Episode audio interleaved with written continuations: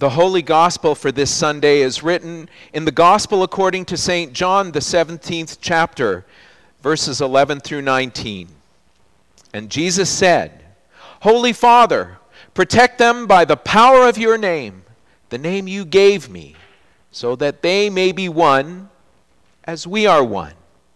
While I was with them, I protected them and kept them safe by the name you gave me. None has been lost except the one doomed to destruction, so that Scripture would be fulfilled.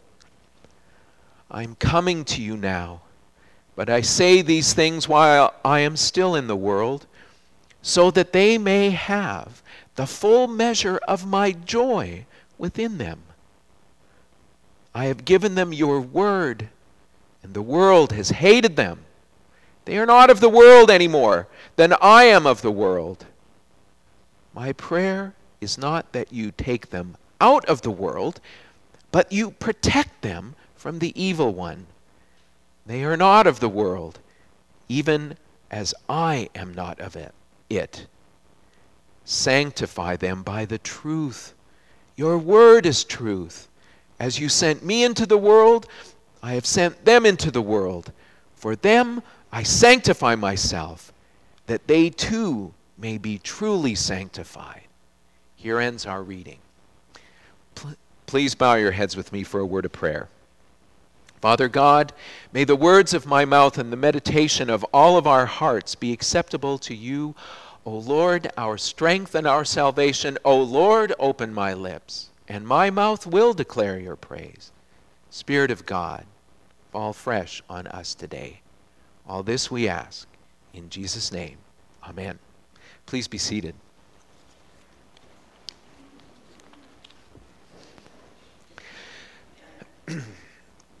I did not realize how important chapter 17 of the Gospel according to St. John is. It is called Jesus' great priestly prayer. It is a prayer that Jesus prays to God. You know what it starts with? And Jesus lifted up his eyes to heaven and he begins this prayer. It is the prayer, I've heard commentators say, that is at the center of the universe. It is a prayer that Jesus continues to say in heaven today, even as we are assembled for worship here. That Jesus prays this, that he wants what's in these words. He wants us to experience a unity, the same kind of unity that Jesus experienced with God. Now, that's not possible because we're human beings but it is possible that we can emulate it, that we can desire it, and that we can walk together with God and try to embody it. It's really hugely important. This is an important prayer. It is enormous, and especially this part of it is so important. And where, and you know, an amazing thing happened to me at the beginning of this week, and Leah knows about it. We were together, we were interviewing uh, um, a candidate for um, the Minister of Families position. And we had talked, we had gone back and forth with asking questions that we thought we had to ask, um, you know, being sort of good, good stewards. And then, you know, after a, a period of time, um, I said, Well, do you have any questions for me or us? And the person said, Yes, Pastor, I do. I have a question for you. It's okay. What do you believe about the Bible?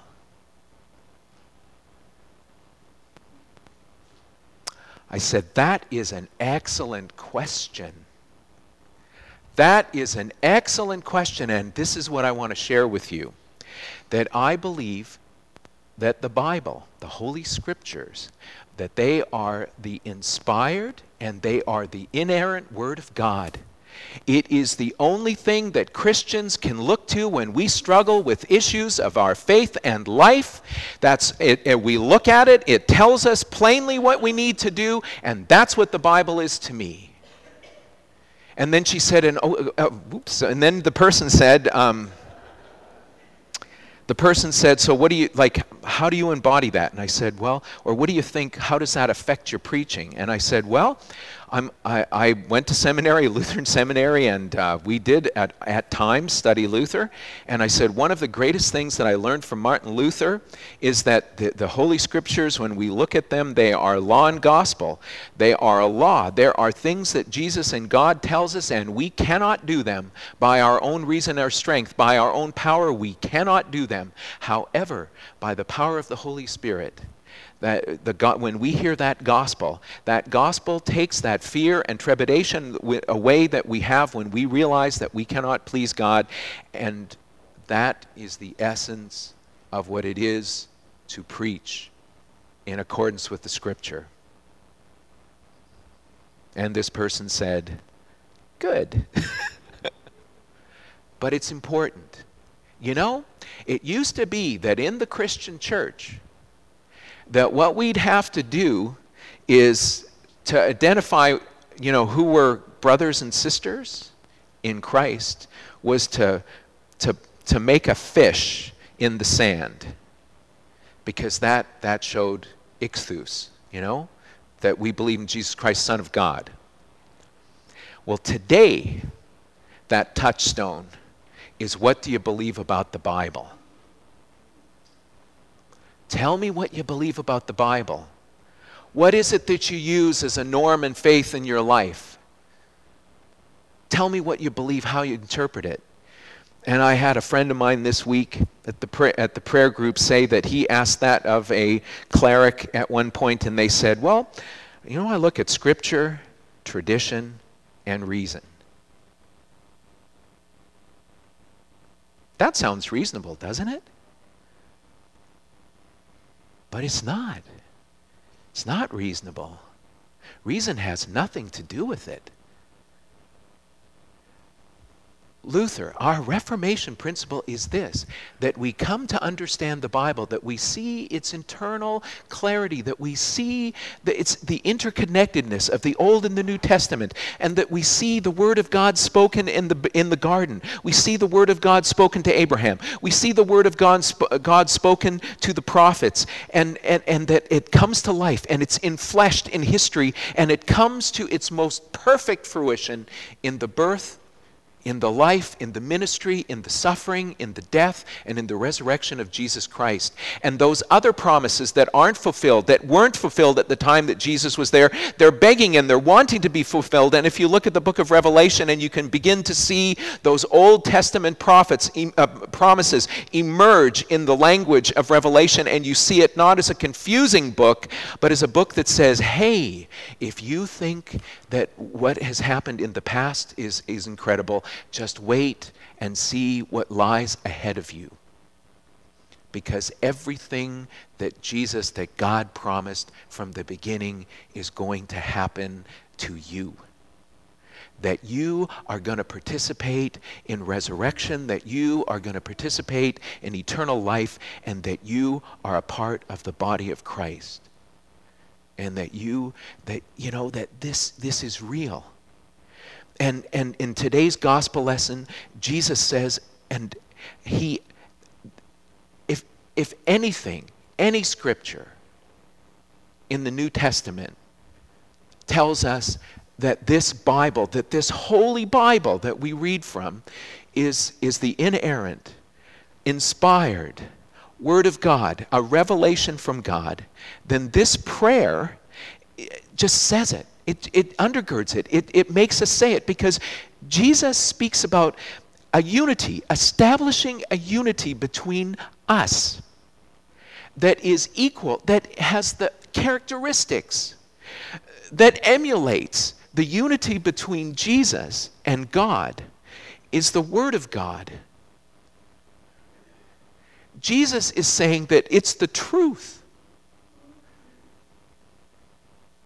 That it's the truth. It's the absolute truth. And it's the, it's, the Word of God is the only relevant thing in the world. It, as, it is at the center of the universe.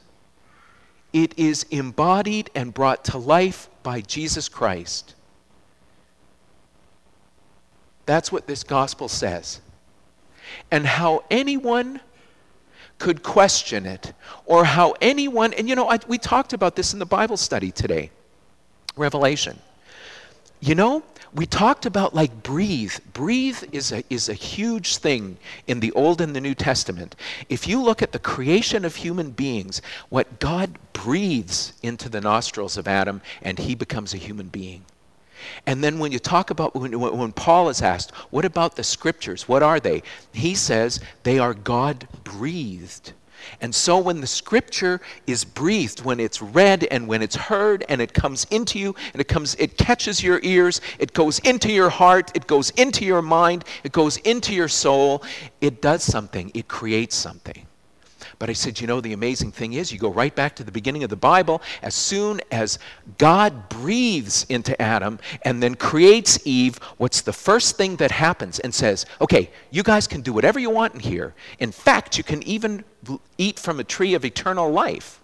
But one thing don't do don't eat this particular fruit right here. Don't eat it. So the devil comes along and says, you know what? This is really fundamentally inconsistent with God's overall creative plan. I mean, you can eat anything, but this one thing, come on. You know, I'll tell you what, God doesn't want to hurt you. So here's the thing God just does, God is actually um, threatened by you having godlike qualities.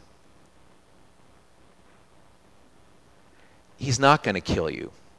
Eat it. Grow up.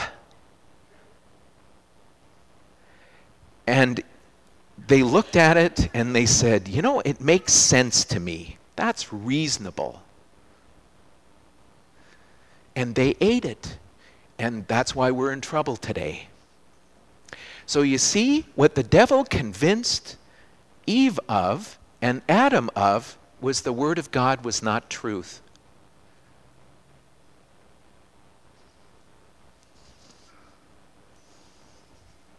What I want to say to you, what I believe with all my heart and my soul, is that it is the truth. It is the only thing that we can look at and, and, and, we can, and we can take to heart and we can internalize. I mean, that's what Jesus is saying. You know, the whole thing, in today's gospel lesson, like in the middle, in the middle of God, of Christ's great priestly prayer to God. Here it is. The Son of God, with his eyes up to his Father in heaven, is preaching and praying to his disciples, and he talks about Judas. Why? Why? Be- well, the reason is because he says it's to fulfill Scripture. Now, there's a guy in the Old Testament, and I, and this is a really a kind of a tongue twister. And um, let's see, I'm just going to say the name here if I can find it. you know, isn't this wonderful? I had it, you know, here. Oh, Ahith- Ahithophel. Every, anybody know who Ahithophel is? Okay, Ahithophel was a counselor to the King David. Ahithophel, the scripture says, 2 Samuel 16 says, he had an ability to give advice that was second to none. It was like he was a counselor for God, and he was David's counselor and his really good friend, Ahithophel. And what happened was that David loved Ahithophel because he knew that if Ahithophel gave him advice, it was good advice. And if I say it 12 more times, then I'll get it, right? So, anyways, what happens is Absalom, David's firstborn, tries to take the throne and actually causes David to leave the palace and go into the country, leaving nine concubines in the palace. Those are secondary wives, concubines. So Ahithophel says to um, is now on Absalom's side. He's turned coat.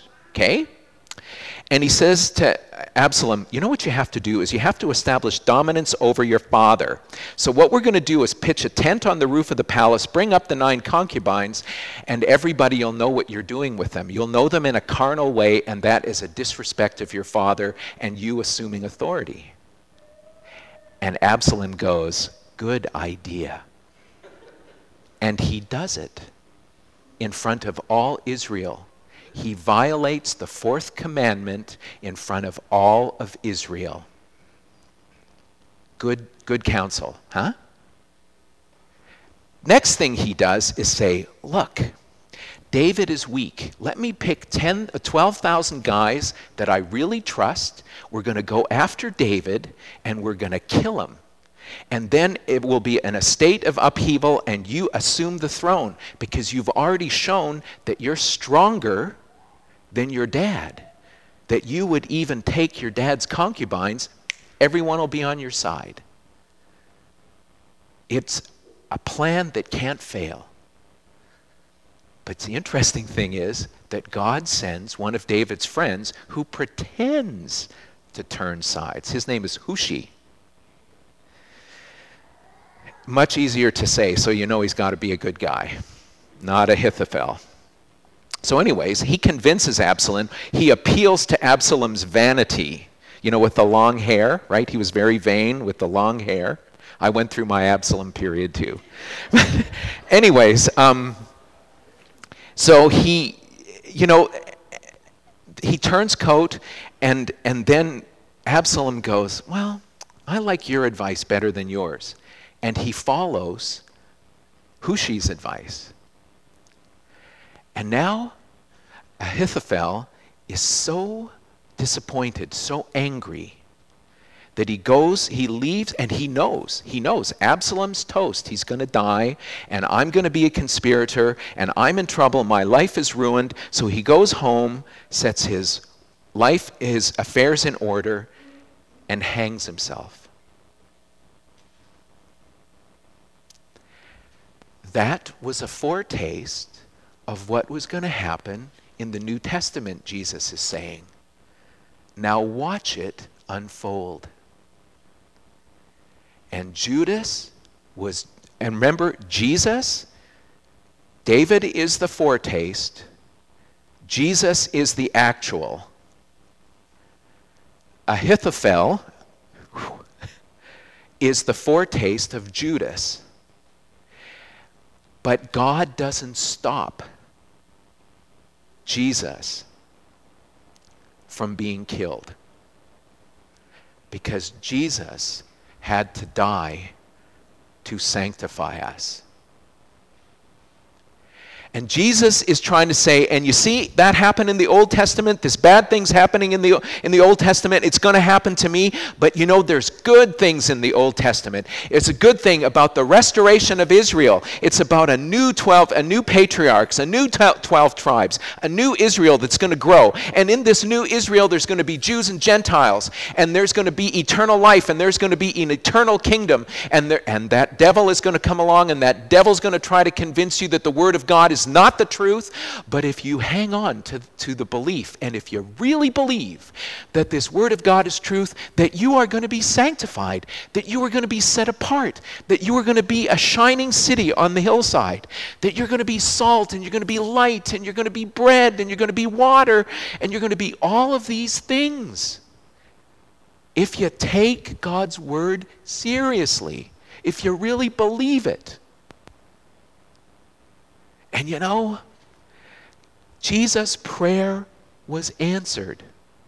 Judas did his thing. Jesus did his thing. And then the disciples, as an answer to God's prayer, you know, sometimes the lectionary is amazing, it actually works. It actually puts things together. But today, just think about it. Everything that Jesus said happened, and in the end, the disciples, they took to heart. Jesus' prayer was answered when they said, We now are the new Israel. We now are the new creation of God. We now are the foundation, and there needs to be 12 of us and we need to choose someone. And we're going to, and you know, remember I used this when we talked about who do we align with, you know, after the split? This was the text. This was the text. And, and Jesus, and the, and the whole thing was there were 120 people that could have fit this mold, but it came down to two. And then in the end, it came down to saying, God, you know, Peter saying, God, you, only you know people's hearts. Only you know which of these two men, when they come with us, the 12 of us, when we're together, that we can be the new Israel. Only you know that, God. And we have faith in you. And they cast lots.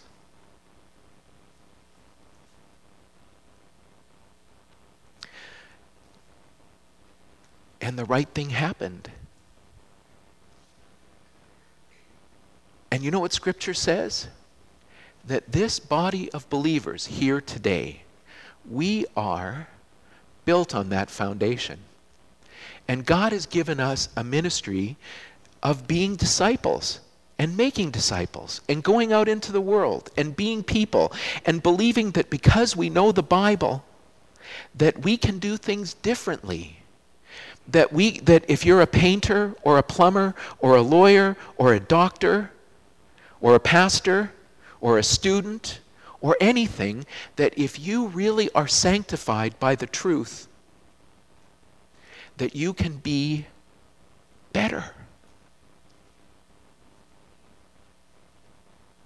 You can be better. You can be different. We can be, give glory to God that we can experience joy. And you know, that's another thing. Jesus says, I want you to experience joy. And you know, there's a difference between joy and happiness. Happiness is transitory. When I saw there was no one in the lineup at, you know, the window, the drive up, I was happy. when I thought I was going to get a ticket, I was sad. It changes by the circumstances, right? Happiness, but joy. Joy is a supernatural, it is a God given emotion that God puts in us, that we experience this joy, this, this, this beautiful feeling in the face often of persecution and suffering. The joy that we are doing what God wants, that we are on God's side and we're doing God's work. And you know, Paul, he, he ended up being, he was in Philippi, he was beaten. And I think it was, um, who was with him? Um, maybe it was Barnabas. But the two of them were beaten and they were locked in the innermost, in chains and locked in the innermost part of the prison. And at night, what do they do? They pray and sing psalms. That's joy. That's what I want to experience. Even in the darkest times of our lives, that we can sing.